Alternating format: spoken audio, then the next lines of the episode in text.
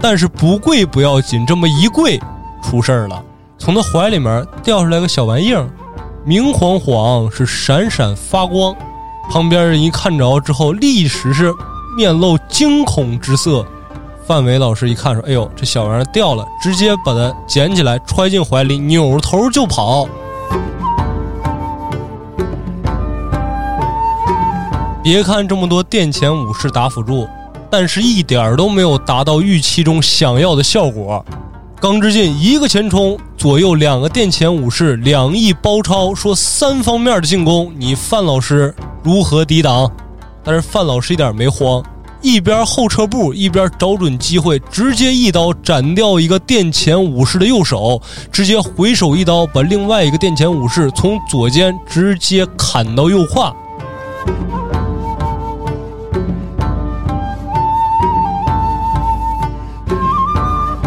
最后是费了好鼻子劲，一下把两人拽开了，但是松手的同时，两个人应声倒地。只见两个人的腹部。都深深的插着对方断掉的那一截太刀，有多深呢？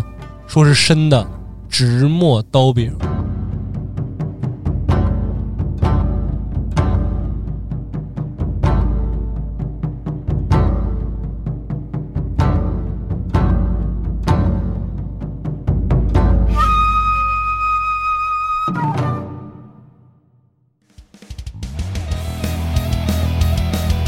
欢迎收听微客玩家，关注公众号后端组，里面有我们最新的节目推送，也可以联系小编进群跟我们一起交流互动。Hello，大家好，我是秋。啊，对希望小俊，今天剑豪生死斗，狮子反敌，没错。但是在开始这个狮子反敌之前，我找了一首小小的定场诗来总结今天整个故事啊。这诗是怎么说的呢？山前没路，山后狼。狼鹿结拜在山冈，狼有难来鹿搭救，是鹿有难来狼躲藏。射箭乌鸦蓬头起，箭头落在狼身上。劝君交友须谨慎，是千万莫交无义狼。这首诗能结合着今天的这个漫画来讲，是吧？没错，其实说白了，听懂了前面这首诗，今天这故事听的就非常清晰透彻了。那咱们闲言少叙，直接开始今天的狮子反敌。嗯，在之前的故事中，我也说了，为了方便咱们听众收听的听感更好一些，我没有按照说是御前适合正常的顺序来讲这个故事。而这场御前适合正常，它是第五场。对于台下的观众来说，在这场比斗之前，场上可谓是状况频发，因为。正常说，每打一把活下来一个，每打一把活下来一个啊！现在已经有双死的情况了，就已经出现过了。对你像什么风车十字打，这就已经双死了。嗯，而且与这场比斗无关的，已经有两名女性自杀了，还有一名女性被暗杀了。阿玉嘛，那个对啊，暗杀这个就是千家小姐。嗯，也有说蛤蟆这样的。就是喊完名字之后没有上场的呀，乱七八糟的。反正这场比斗精彩呢，也谈不上精彩，因为人们一开始对他预期特别特别高，而这场比斗基本上就是一刀结束这那的。但是要说它不精彩，它总有那些出乎观众意料的点在上面啊。而本场狮子反敌也不例外，一开始这个裁判就开始喊了：“东方。”来自鹤岗的顺之助朋友，东北的朋友，对东北的朋友，开玩笑，他是名字叫鹤岗顺之助。喊完名字之后，顺之助没上来，人呢？是啊，人呢？算了，先不喊他了。西方深田刚之进，也没人搭茬啊啊，不应当啊？为什么？因为这两个人在本场御前试合里面算得上是最积极的两个人了。他俩有仇。是啊，他们这么积极，应该不存在临阵脱逃这种可能性。那现在唯独有一个什么可能呢？就是说他俩跟那个丸之助一样，在任意一个地方突然出现啊。但是这也不合适啊，毕竟那一场还有修三郎提前在上面站着呢。这下两个人一个都没来，变魔术吗？是啊，台底下就开始交头接耳了啊，兄弟，不能是跑了吧？跑了得退票啊，这是干嘛呀？叽叽喳喳，叽叽喳喳，下面就开始越来越喧闹了。中场大人脸拉下来了，这么盛大的一场比武，从这儿跟我开玩乐呢？愚弄我，是啊，三只，你给我过来！老家臣三只大人过去，哎，中场大人，别叫我中场大人了，你这要干嘛呀？给你交代这么点任务，你都办不好，人呢？哎呦，中场大人已经派人去找了，您稍安勿躁，稍安勿躁。你还是没好好找，你要好好找的话，你怎么现在还从这儿坐着呢？哎呦，大人，我我也去，我也去。咱说这个三只大人这个时候应该已经六七十了，啊，拄着拐杖，颤颤悠悠的就开始往外面跑。但是这时候有一个问题啊，说这场的人没了，咱叫下一场的人上前顶上呗，不至于有冷场的尴尬情况啊。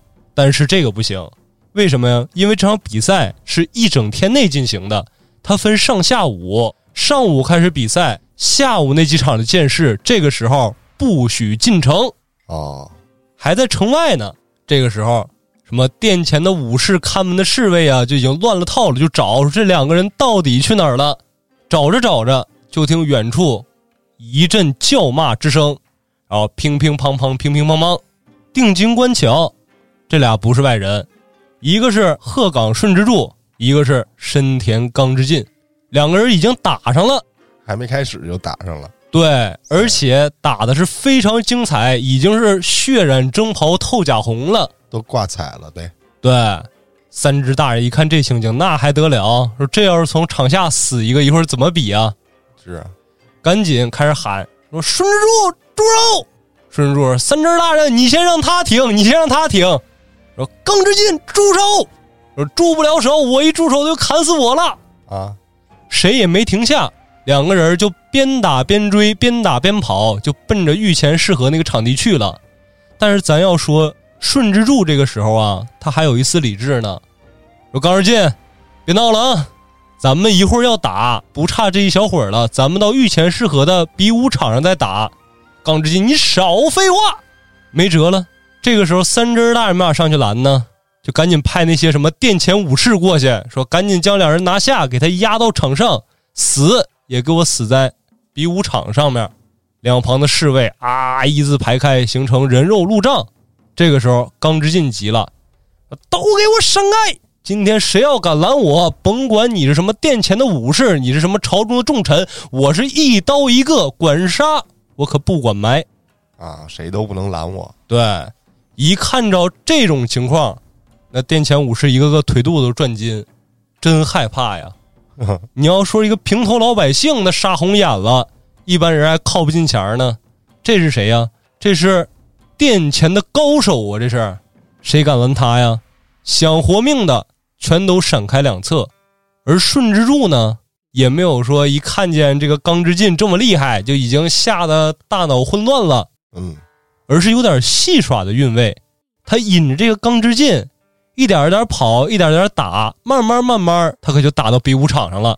放风筝，对，两个人上来乒乓就开始打，台底下观众都愣了，谁是谁呀？什么东方西方？我看俩人现在从这块滚大街呢。这个时候，中场脸都别说黑了，脸都绿了。本场裁判坐不住了，直接拍案而起，说：“两个莽夫，给我住手！你们看不到中长大人还在这儿呢吗？”这个裁判呢，本想借着自己的气势去压住这两个人，嗯，但是没想到这两个人谁也没搭理他，因为二人此时眼中已经看不见旁人了，什么中长啊，什么三只啊，就这会儿天皇来了，他俩也得先杀一个。杀之而后快。没错，嗯，这导致这个裁判把自己架在那儿了。他什么身份？他什么地位啊？这两个人谁也没把他的话当成话。现在别管别人，他下不来台了。趁着两个人拉开架势的时候，一咬牙，心一横，握着自己的佩刀就要往前冲。刚冲没两步，砰！藏就摔在那儿了。咋的了？三只大人用那拐杖，哎，给他下一脚绊儿。下一绊子，对，这是为啥呀？裁判大人，他们两个人都打到这种程度了，您上去就是送人头。哼，看着吧，反正总有一个要死，活下来的那个自然是胜者。中长大人，您说呢？中长大人，闭嘴，闭嘴！我好好看，你别别说话了。刚才那事儿没原谅你呢，待着去。但是这个时候啊，可能大家就一头雾水了，说这俩人什么深仇大恨呢？是啊，就这么一会儿都忍不了了。你说一良子他们俩仇恨大吧？你说替元跟蛤蟆杀了自己亲兄弟了，这仇恨大吧？这些人都能等一等，那这俩人之间到底有什么故事呢？其实这俩人吧，他们本来不是仇人，好哥们儿，对他们俩是盟兄弟儿。两个人从小三四岁的时候就一块玩，一块玩，一块长起来的，而且后来拜在同一个师傅门下，拜在了一刀流日向半兵卫门下。两个人打小形影不离，今天哎我厉害一点，明天哎我必须赶上你，相互是相互的好友，同时又是彼此的宿敌，就好比是那个漩涡鸣人跟那个宇智波佐助，啊对，深深的羁绊从中间呢。嗯，但是两个人感情如此之深，怎么就反目成仇了呢？话说那年十七，对，在那年十七的盛夏，他们这个道场组织了一场每年都会有的一个施展大会。劈草席，没错，但是这个施展大会披这个草席啊，跟咱们看那个什么断刀大赛呀、或者看那些什么日本武士啊、剑道啊，他们拼草席不一样。他这个草席啊，要比那种草席更粗更长，长呢是三尺二寸，直径呢是五寸。而这些不要紧，他们劈这个的时候是两个为一组的这种劈，把两个绑在一块儿。啊，而且不单是草席，它中间还插着一根当年新长成的青竹。哦，增加难度，没错，而且砍之前还得把草席整个浸湿。哦，浸湿了就认了是吧？对啊，它更不好劈砍了。台底下那些小学生们看着说：“哎呀，这个戴师傅，哎，真不错。哎呀，那个大师兄也挺厉害。”一个个就从底下交头接耳说：“哎呦，他们这剑技咱们什么时候能赶上啊？哎呦，这真是一般人劈不了。哎呦，惊为天人！”在这些小徒弟们轮流吹彩虹屁的时候，有一个人站出来了，说：“嗨，也就这么回事儿，你们看着啊，我上去，我给你们劈一个看看。”这人是谁呢？一听这个说话这个语气，一结合他这性格，没错，这个人是深田刚之进。拿过自己的武士刀，走上台来，摆开架势，大喝一声：“呵！”不啷，席子劈开了吗？席子劈开了，但是由于里面插着那个青竹呢，他这个挥砍的劲儿太大了，直接把自己这个刀给崩了，断了一分为二。啊，台底下有几个小孩忍不住就噗嗤笑出声了。那这个深田这个时候更难受了，说我哎呦，我刚吹完牛逼，我这现在我就啪啪打脸。我得了，把刀一扔，下台了。回座儿去了。嗯，但是看着自己的好兄弟出这么大丑了，这个鹤岗的顺治柱啊，仗义劲儿上来了。我今天我得替我好兄弟把这面子找回来。上台之后，大喝一声说：“嗨！”应声草席一分为二，非常的干净利落。台底的这些小学生们忍不住又夸了，说：“哎呦，师兄还得是师兄，劈的真好，哎，真不错！”咔咔鼓掌。你要说放在平时，这些掌声没什么，但是这掌声要是放在这个深田刚之进刚出完丑的时候听，那是格外的刺耳啊。嗯，而其他的不要紧，最可怕的是捧杀。谁捧杀了？可能台底这些观众不认为自己捧，啊也没认为想坑谁害谁，但是这个顺之助啊，一听到台下这些掌声啊，这那的，忍不住回头跟刚之进说了一句话：“兄弟，批东西你得这么批才行。”哦呦，可能他这是一个善意的小提醒啊。毕竟，其实这个顺之助和刚之进他们俩人心里都明白，这次刚之进的刀之所以崩了，啊，其实不怪刚之进。这个顺之助要是拿他那把刀，说不定也是一样的下场，因为他们两个人的刀本身锻造工艺不同，这个钢之进是输在自己这把刀上了。他这个刀啊，不是普通制作工艺的刀，他这个刀叫烧刃，制作工艺是属于那种覆土包钢。这种刀呢，和普通刀有什么区别呀？软不是软，脆也不是脆，它是比正常的刀要宽要长，哦而且刀上那个花纹要更华丽一些。哦，它本身是那种配刀，是象征什么身份地位，没人想着真拿它去拼杀去。只不过今天这个气氛画感画给它架到这儿了，他想都没想拿着就劈去了，结果才出这么大的丑。嗯其实要真说实力，顺之助、刚之进两个人不相上下，他们俩分别被誉为日向半兵卫手下的龙，一个是虎，嚯，龙兄虎弟，没有说谁比谁厉害太多。就是这回是出在刀上的事儿，没错，那这个钢之进这心里就刺挠呗。是啊，明知道是这个刀的问题，你现在给我整这一出，你让我脸可丢大了。你还说那话是啊，你这真是你，我没法从这儿待了。啊，讥讽我。嗯，那要搁之前按他俩这关系，也不当回事儿。之前俩人就是那种损友，就今天我骂你一句，哎，明天你抽冷子，当给我来一脚，打打闹闹，嘻嘻哈哈，什么事儿都没有。啊，就因为今儿这场合，对，刚之进就不开心了，是啊，记下了。这个时候就能看出来两个人他们这个心理是不一样的。顺之柱认为咱们俩是兄弟，今天我成了你没成，我一逗你，咱俩咯咯一乐，啥事儿没有。啊，而刚之进是怎么想的呢？咱俩可是兄弟呀，平时私底下咱们怎么打怎么闹都好。你在别人的面前，你可得给兄弟我留点面子呀。你一点面子不给我，你是没把我当兄弟也。是啊，于是仇恨的种子就在心中慢慢的萌芽了。这是十七岁那年产生了仇恨，对，小的分歧引发了大的恶果。到最后这个御前失和。对，但绝对不可能因为这么一件小事儿就导致说两边人已经成了这种状态了。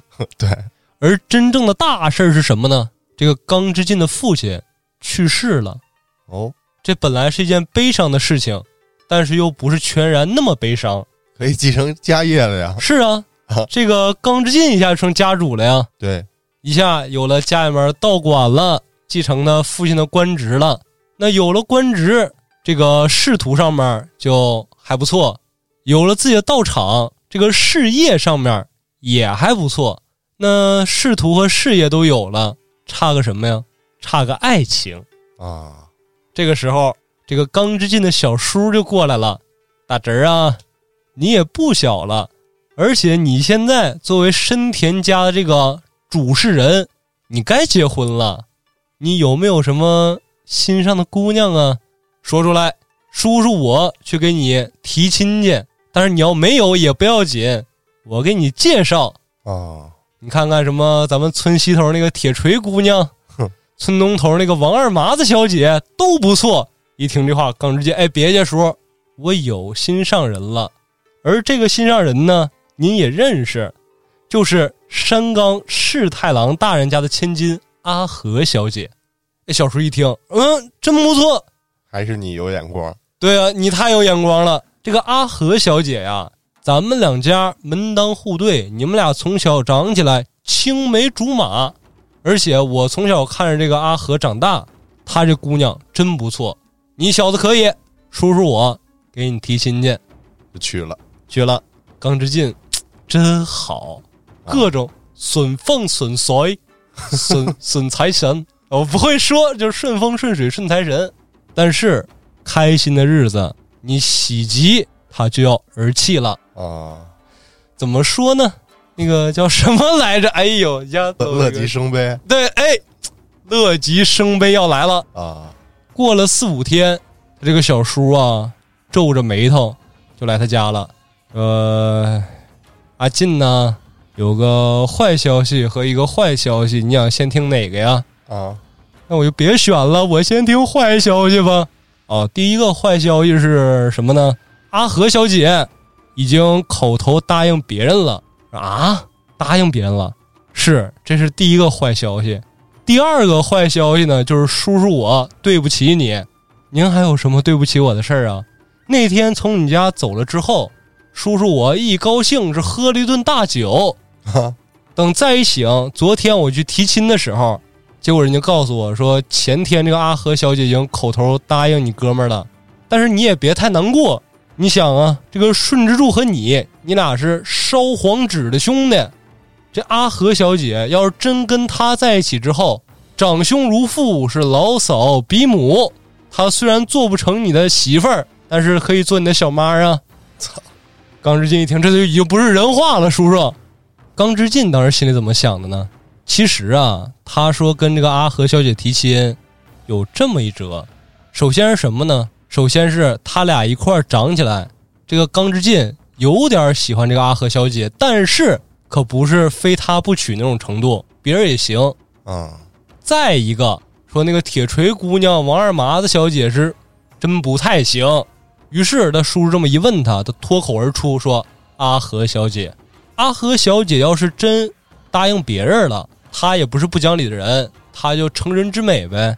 但是嫁谁都可以，唯独不能嫁鹤岗的顺之助，因为他跟鹤岗顺之助这会儿已经有一些嫌隙了。”他说：“怎么能有这么巧的事儿呢？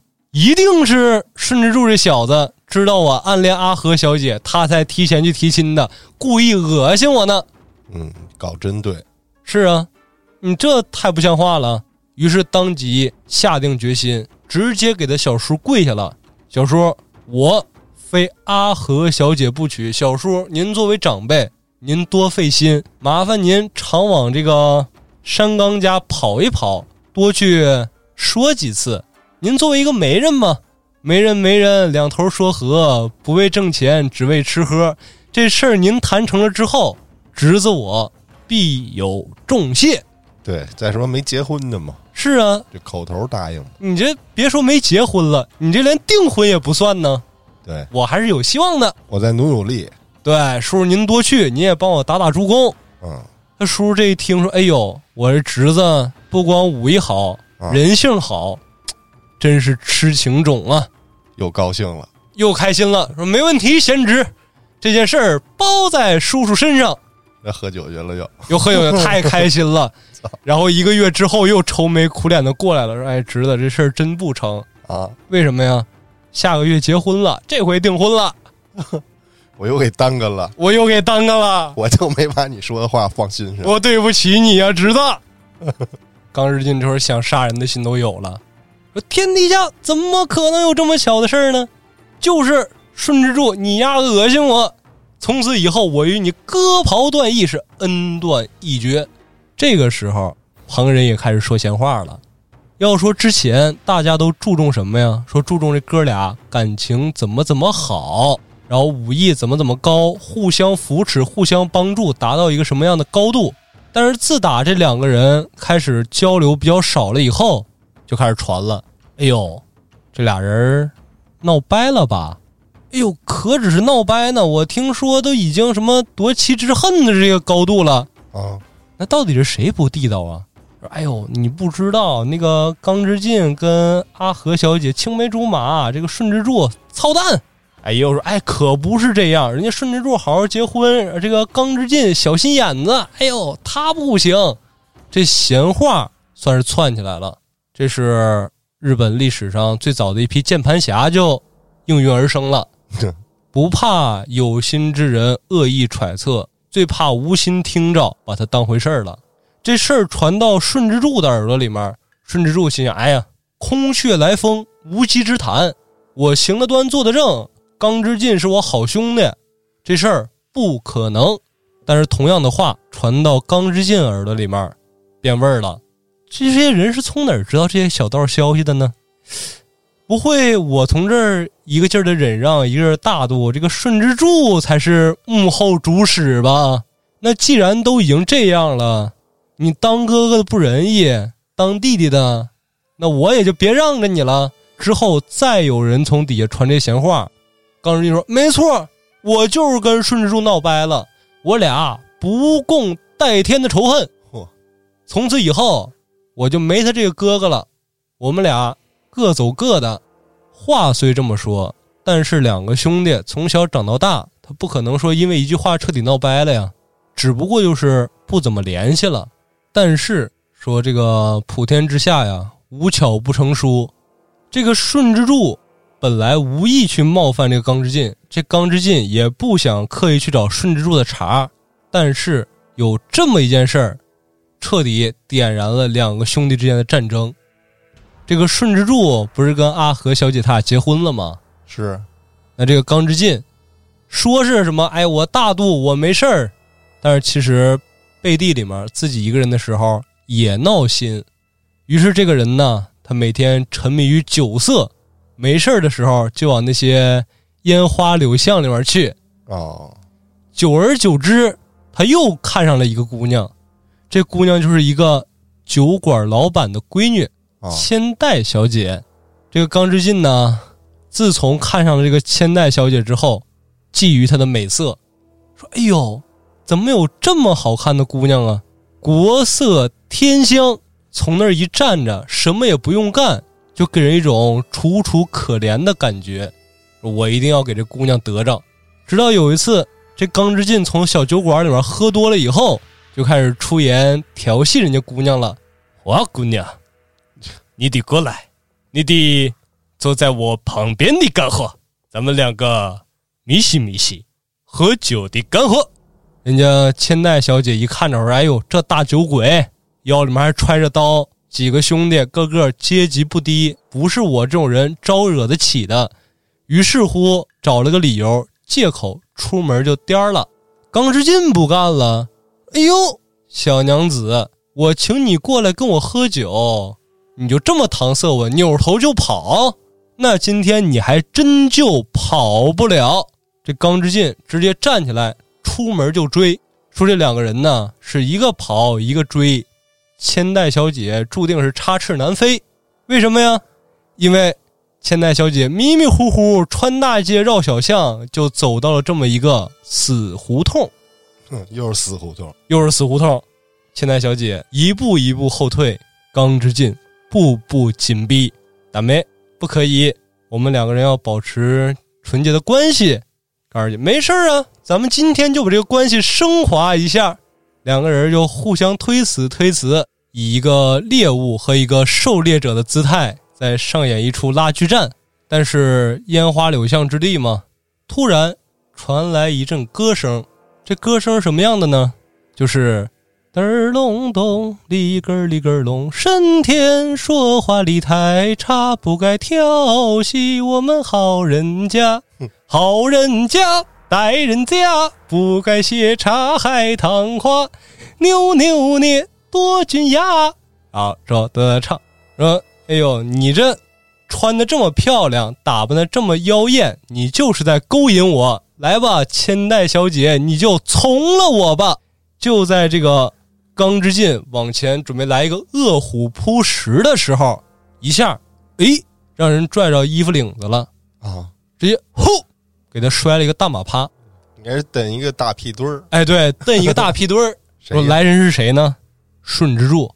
嘛呀，兄弟，怎么哪儿都有你呢？你要干嘛呀，弟弟？别说这话，哥哥我追你路了，我是来救你的，救我。我我这现在美着呢，用得着你救吗？你就赶紧，你该去哪儿去哪儿，你别耽误我事儿，你就救了我了。此言差矣。刚才我也在酒馆里面，你为什么没看着我呀？因为我在包间呢。我一个人为什么要做包间呢？因为我今天是跟伊田大人一起从那儿喝酒吃饭呢。你刚才调戏人家老板闺女，伊田大人可全都听见了。现在。他让我把千代小姐原封不动的带回去。我刚才要不拦着你那一下啊，你这可是掉脑袋的罪过。兄弟，醒醒酒，回家吧。这话一出来，刚之进的酒劲立时就醒了。官大一级压死人呢。这个伊田大人虽然没有三只大人那么位高权重，但是在藩里面也是有实权的，而且为人品行端正、刚正不阿这么一个人。他今天既然说了要把千代小姐完完整整带回去。那我刚之进识时务者为俊杰，我就颠儿了。撤，对，好汉不吃眼前亏。千代小姐一得救，直接整个人扎进顺之助的怀里面，哭的那叫一个梨花带雨啊！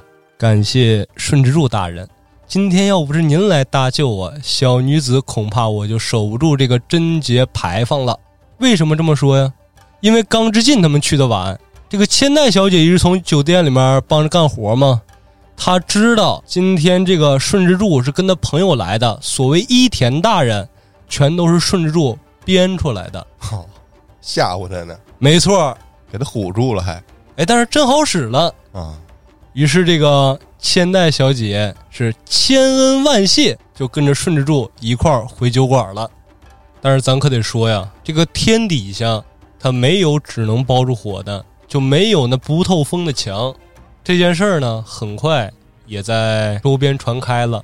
刚之进呢，自然也知道自己又一次的被这个顺治柱给耍了。哼说小子，真狠，真是我的好哥哥。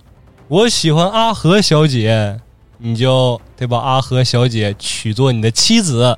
我又看上千代小姐了，你跟我玩这么一出英雄救美，又把她纳成小妾了，你太厉害了！你是真不把我当兄弟啊？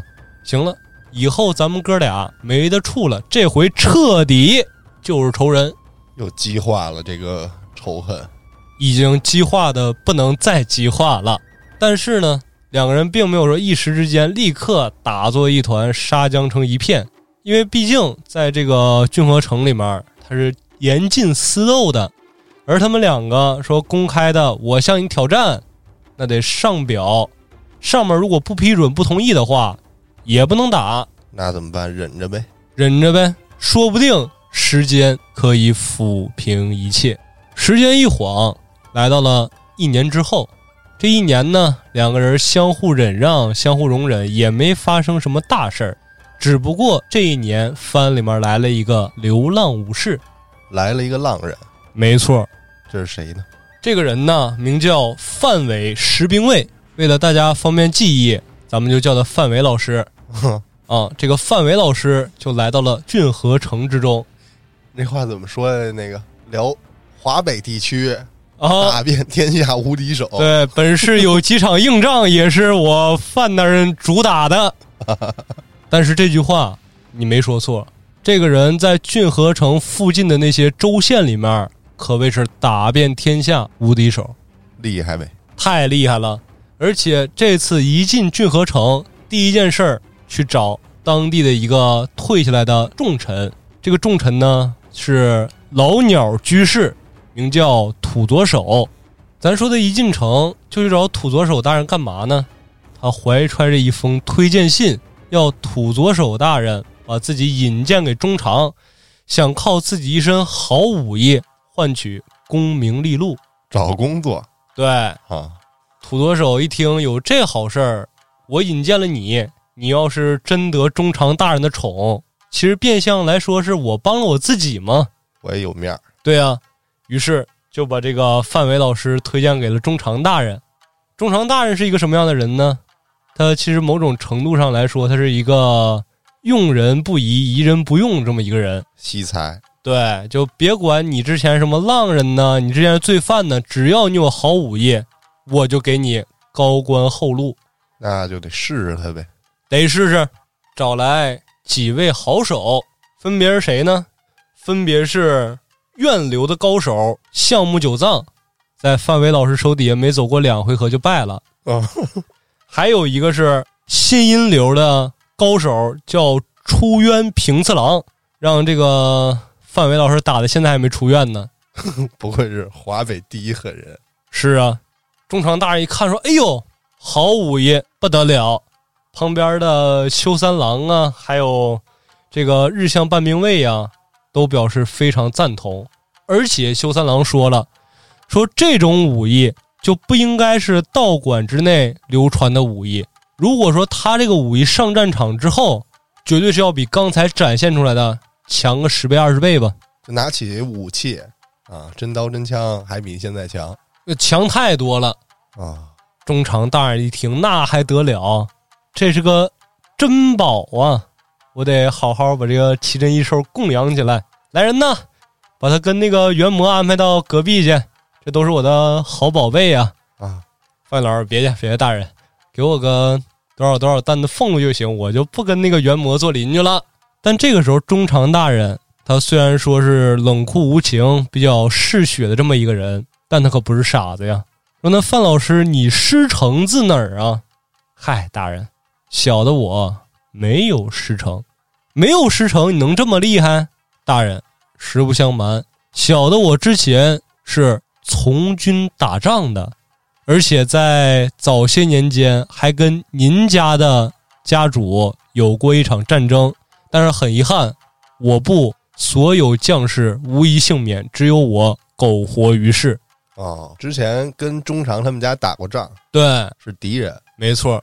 但是中长这时候很高兴啊，说：“好，好，好。”有魄力，对你敢告诉我真话，那习得好武艺，货卖帝王家。你本身有这个本事，那我必然是赏识你的才华。来人呐，封什么殿前武士，封什么这个这个剑术指导，那个那个武术师傅。封完了之后，那范伟老师自然是要跪下谢恩的呀。嗯，但是不跪不要紧，这么一跪，出事儿了啊！从他怀里面掉出来个小玩意儿。明晃晃是闪闪发光，旁边人一看着之后，立时是面露惊恐之色。范伟老师一看说：“哎呦，这小玩意儿掉了！”直接把它捡起来揣进怀里，扭头就跑。但是已经被替元修三郎给拦下来了。小子，你可没说实话。他这身份不一般呗，非常不一般，因为他是一个有信仰的人。哦，他掉下来是什么呢？是一个十字架，基督教，没错，他是信基督的啊。但是在当时那个时代背景下，基督教在日本是明令禁止的一个教派，就是所有人不许信这个，信这个人被称之为窃之丹啊。就如果你信这个，那你就该死。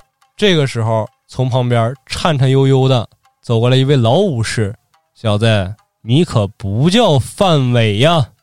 说出你的真名姓，马大帅。哦，对，是我，肯定不叫马大帅啊。他这个范伟老师的真名姓叫范村九郎卫门。为什么说这个老武士一眼就看出来了呢？因为当年这个九郎卫门他们这一支儿就是跟这个老武士正面交锋上的。哦，战场上碰上过，没错。而且之前这个范老师说的不假，他们这个部族整个就剩他一个人苟活了。但是并不像他之前所说的，说是因为什么藩镇割据啊，两边打，是因为他们这一支儿全都信基督教。哦，被人诛杀呀？对，是实在没辙了，就起兵造反，结果没反了，剩的一个人就跑了，跑了，就没打过。对。中场大人一听说这还得了，拿下！当着我的面都不说实话，拿下！砍！这个时候范老师也不怂啊，我马德帅，辽北地区著名狠人啊！我现在就是再落魄，你可别拿豆包不当干粮，我是不会引颈受禄的。真有本事来砍下我的项上人头，那些殿前武士肯定不虚的呀。因为此时刻的这个范老师已经五十多岁了啊，殿前武士一个个龙精虎猛的二十郎当岁小伙子，而且人多呀，十个二十个呢，直接举刀就砍。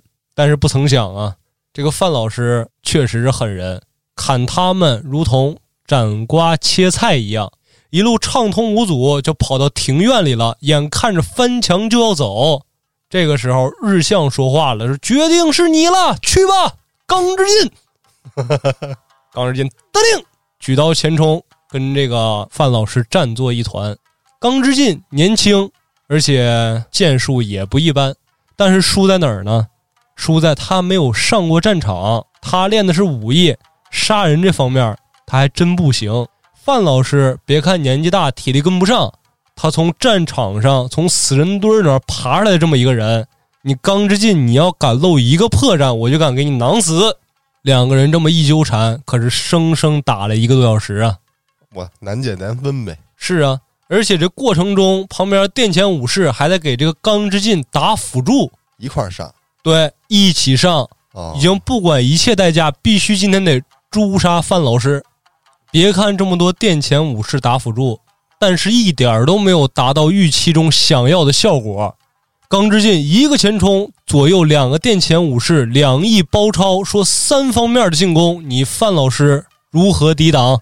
双拳难敌四手，是啊，但是范老师一点没慌，一边后撤步，一边找准机会，直接一刀斩掉一个殿前武士的右手，直接回手一刀把另外一个殿前武士从左肩直接砍到右胯，嚯，直接左右两翼都已经没有了攻势了。瞬间被秒了。对，这叫什么？三打一还被反杀两个，没错呀会，不会玩？举刀一挡，就在他侧步左移的间隙，还能再踢刚之进一脚。嚯，姜还是老的辣，不光够辣，还够呛。哼，这一下把刚之进他们这一边的势头也给压下去了。但是范老师本身体力消耗也太大了，两边人一时刻竟然没有一方敢贸然进攻，怂了也不是怂了，都没有蓝了，哦。就从那儿缓技能呢。等 CD，我在等 CD，对，你但在等什么？但就在两边都等 CD 的时候，这个灵魂的问题出现了。你在等什么呀？只见这时候侧边闪出来一个白袍小将，大喊：“泽人，你砍法宝！”哐仓一刀，范老师还来不及闪躲呢，直接一刀直插左胸，刀这么一转，可就直接把心给剜下来了。哦，此人正是顺之助，好嘛？那刚之进这一看，我操！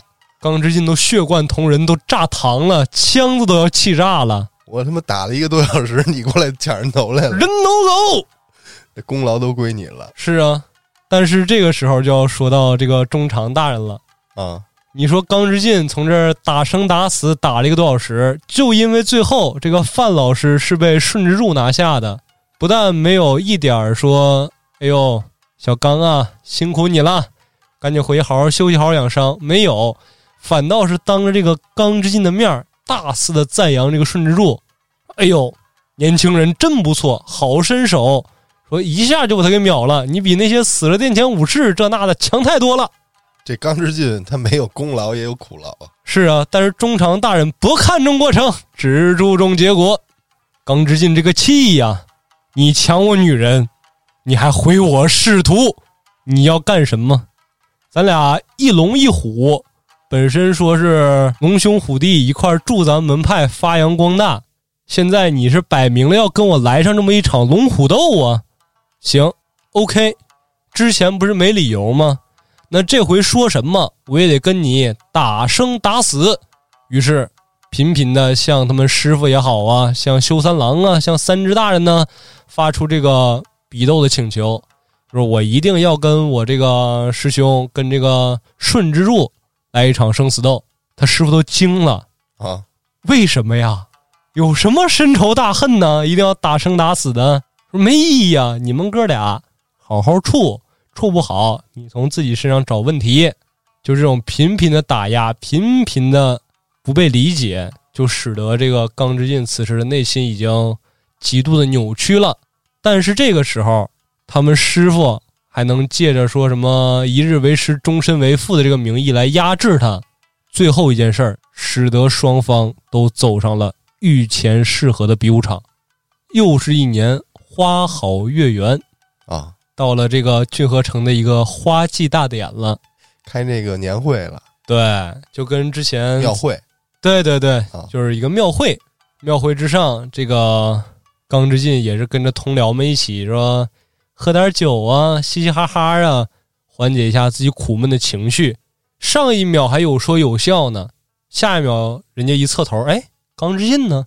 一回头看刚之进站在原地，血贯瞳仁，两个眼睛瞪得滴溜圆，通红通红的，是脖子上青筋四起，右手握着刀，牙都要咬碎了，给他同僚都吓坏了。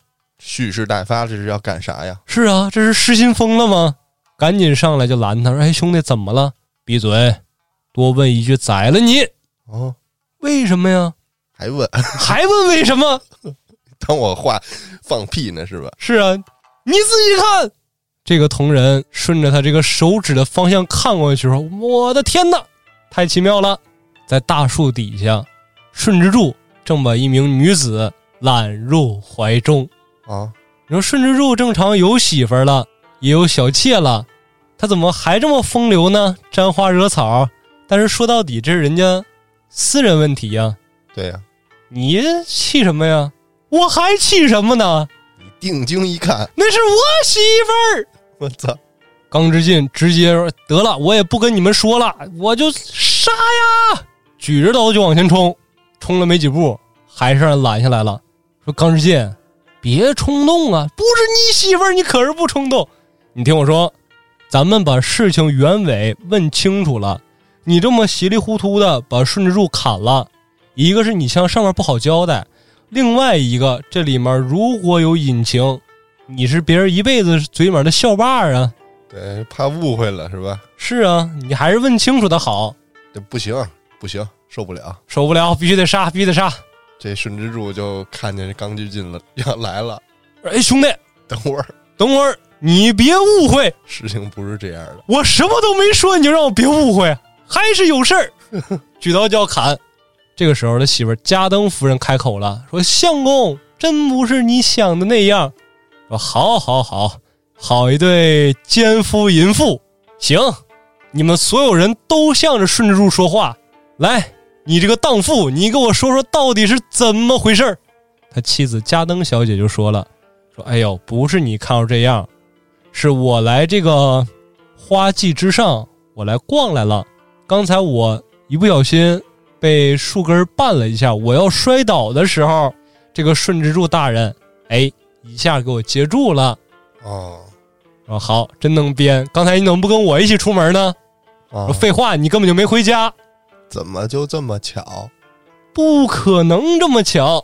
我来呀，顺之助，就今天不为这事儿，我也早就想跟你打一场了。拔刀！哎，兄弟，别介别介，不至于，犯不上。是个男人，你就把刀给我拔出来。你还有点武士的尊严吗？这两个人，就一个要打，一个就死活不打，两个人呛呛起来了。但是有一折，顺之助只要不拔刀，这个刚之进就没法跟他打。刚之进这个气呀，你处处压着我一头，现在还不让砍你，我拿唾沫啐死你！就 呸，干，就吐这一口，让他躲过去了。然后呸呸呸呸呸，连着吐。顺之助这会儿急眼了，你小孩儿啊你！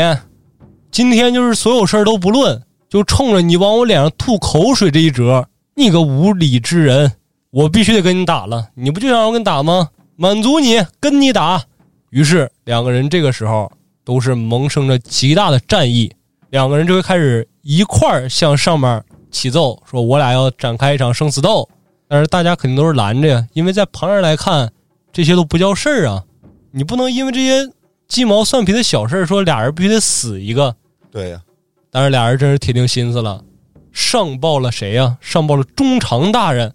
中常大人也很郁闷，为什么呀？他是真爱财，说这要真比斗，俩人必须死一个，那一下就损失了一名这个好的武术家，不合适，于是不通过。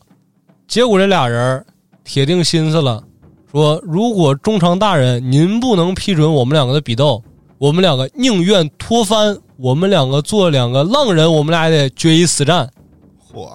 中长一听，这更不行了，还是留一个吧。是不让你们打，你们两个都没有了，让你们打，留一个。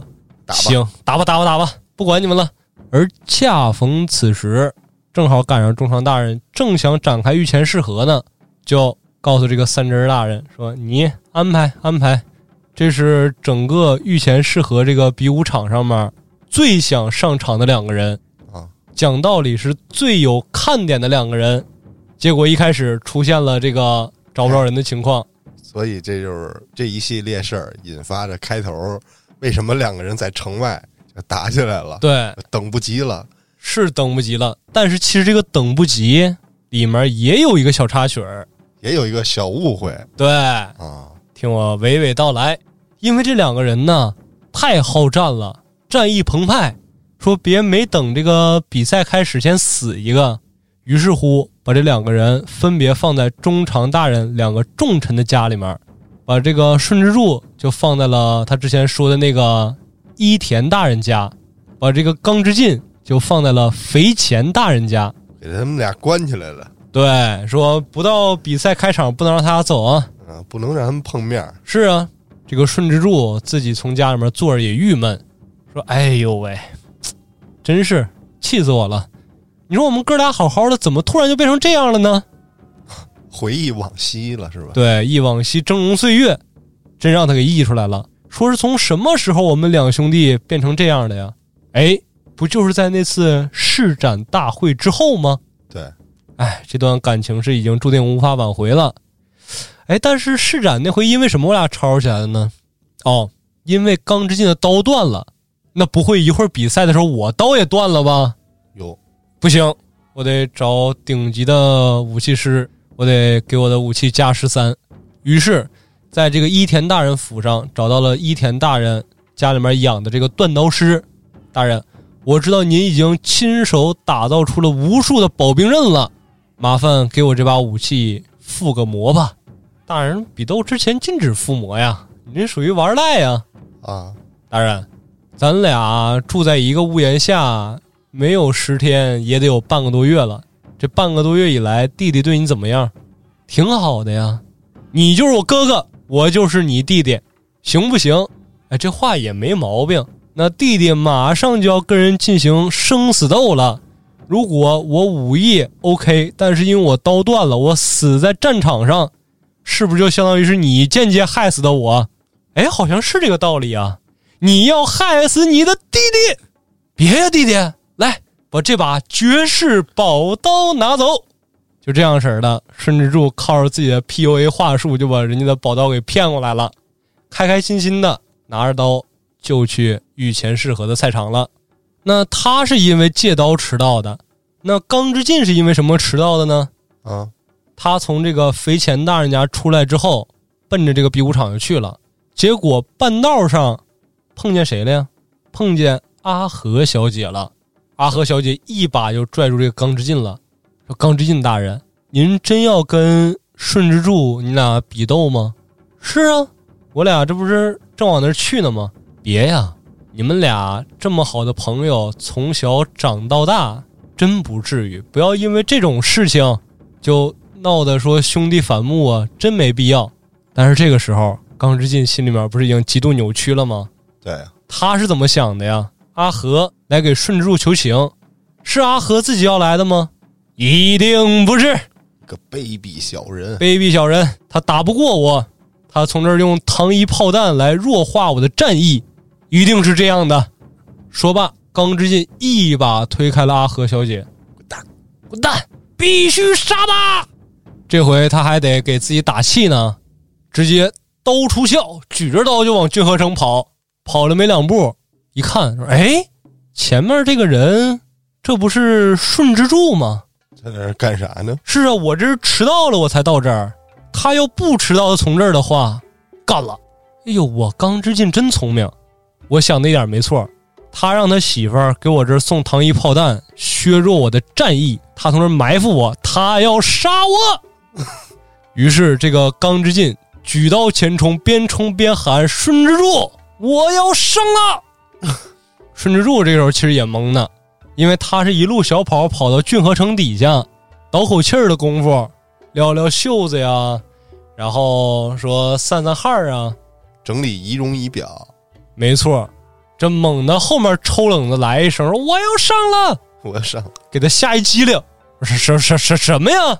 回头一看，说这个刚之进已经举着刀往他自己这儿冲过来了。这会儿他脑袋里面飞快的头脑风暴一响，说：“好，我明白了，我是因为迟到这会儿才到这儿的。如果说他要没迟到的话，他举着刀朝我冲过来，他要埋伏我，他要暗算我。你都上了，我能不上吗？直接拔出太刀，两个人就战作一团。于是乎，这么一拖延，才有了说开头说找不着人了呀，哈，人去哪儿了？其实他们两个彼此都认为对方要暗算自己，于是已经杀僵成一片了。那就可以说说这个比武的后半段了。对，这俩人到了这个郡河城嗯，俩人已经打到这个御前适合的大殿之上了，啊，打得非常热闹。但是唯独有一折，谁也打不出来致命伤害。于是两个人乒乓五四一顿互送小技能之后，直接同步一个后跳，开始换 CD，同时互放垃圾话。放了半天之后，顺之助开口了：“师弟，一个师傅教出来的，不破招啊！要不然为什么打这么长时间没分出来胜负呢？甭废话了，咱们用奥义吧。甭废话了，咱们露奥义。这回终于到了狮子反敌了，没错，操！因为他们这个门派的必杀技就叫狮子反敌。说了半天了，狮子反敌终于出现了。对这个狮子反敌，我给大家剖析一下，它是一个怎么样的技能。我之前说过，说这个日本剑道里面分上段构、中段构和下段构。这个狮子反敌呢，它就属于是上段构的招式，就是双手持刀举过头顶。这个上段构也称为火之段构、必死段构，因为他双手举过头顶的时候，他整个人中门大开。而这个狮子反敌要求说，使用者一定要胆大心细，因为他不光是举过头顶，他举过头顶之后，手腕下压，要用他的这个刀锋来贴紧自己的这个脊柱，就相当于整个人把刀贴着后背，然后没有一丝防备的冲向敌人。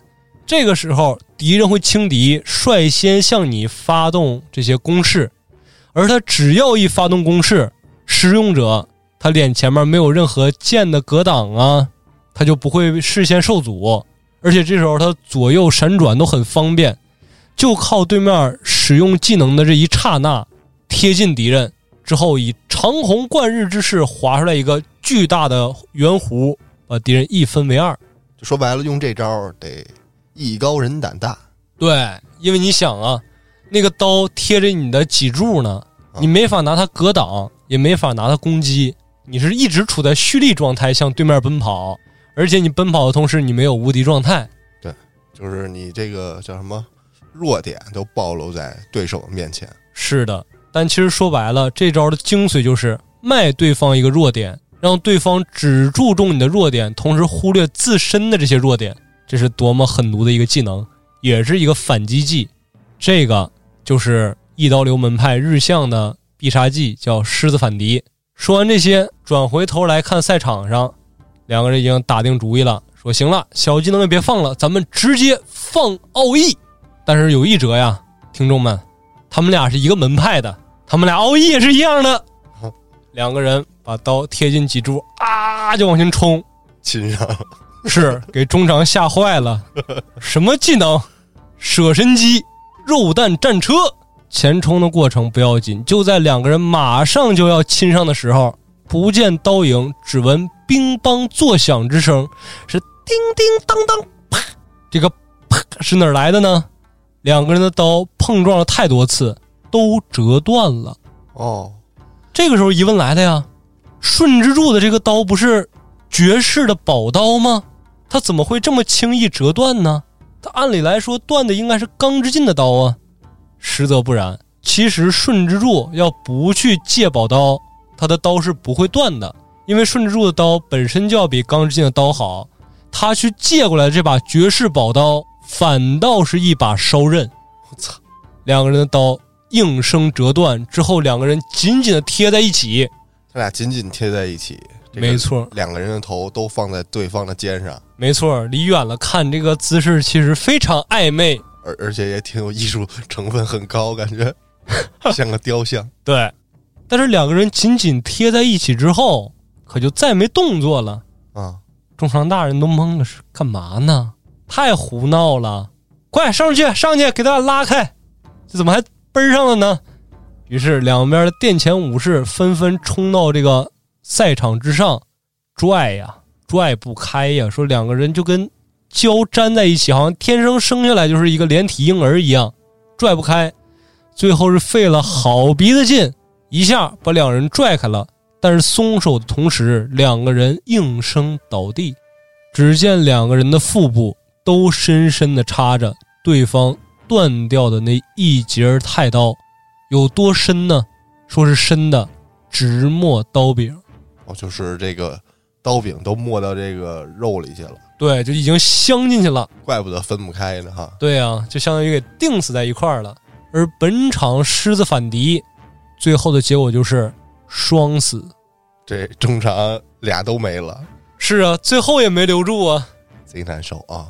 非常难受，非常香菇。我觉得最后这块儿挺精彩的，嗯，因为其实说白了，他俩虽然是最想上场的两个人，而且也非常有原因。你要比其他几个来的说，他们有明确的仇恨，但是这些小的仇恨呢，其实每个单拎出来都不足以爆发如此巨大的一个纷争。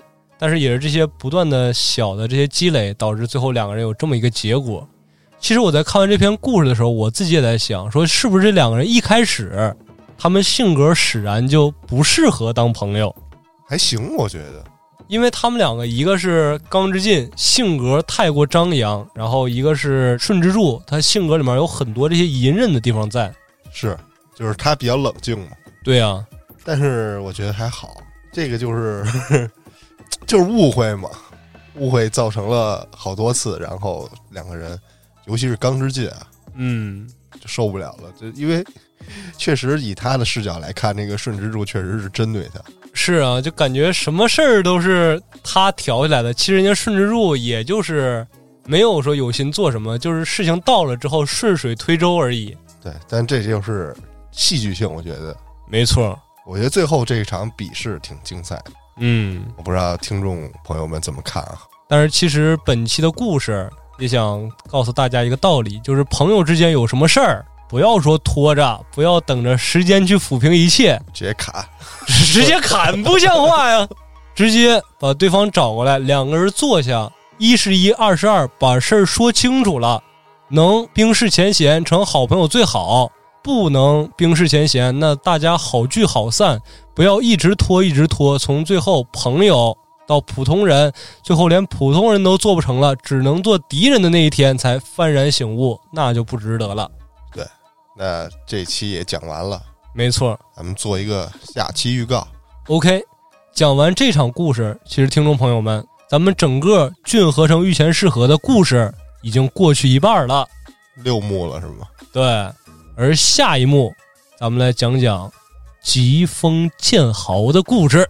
亚索的故事是吗？对，是那个疾风剑豪。呃，是那个疾风，不是那个剑豪，是判官疾风流。本章又叫疾风镇木刺。好，那今天咱就聊到这儿，感谢您的收听，咱们下期见。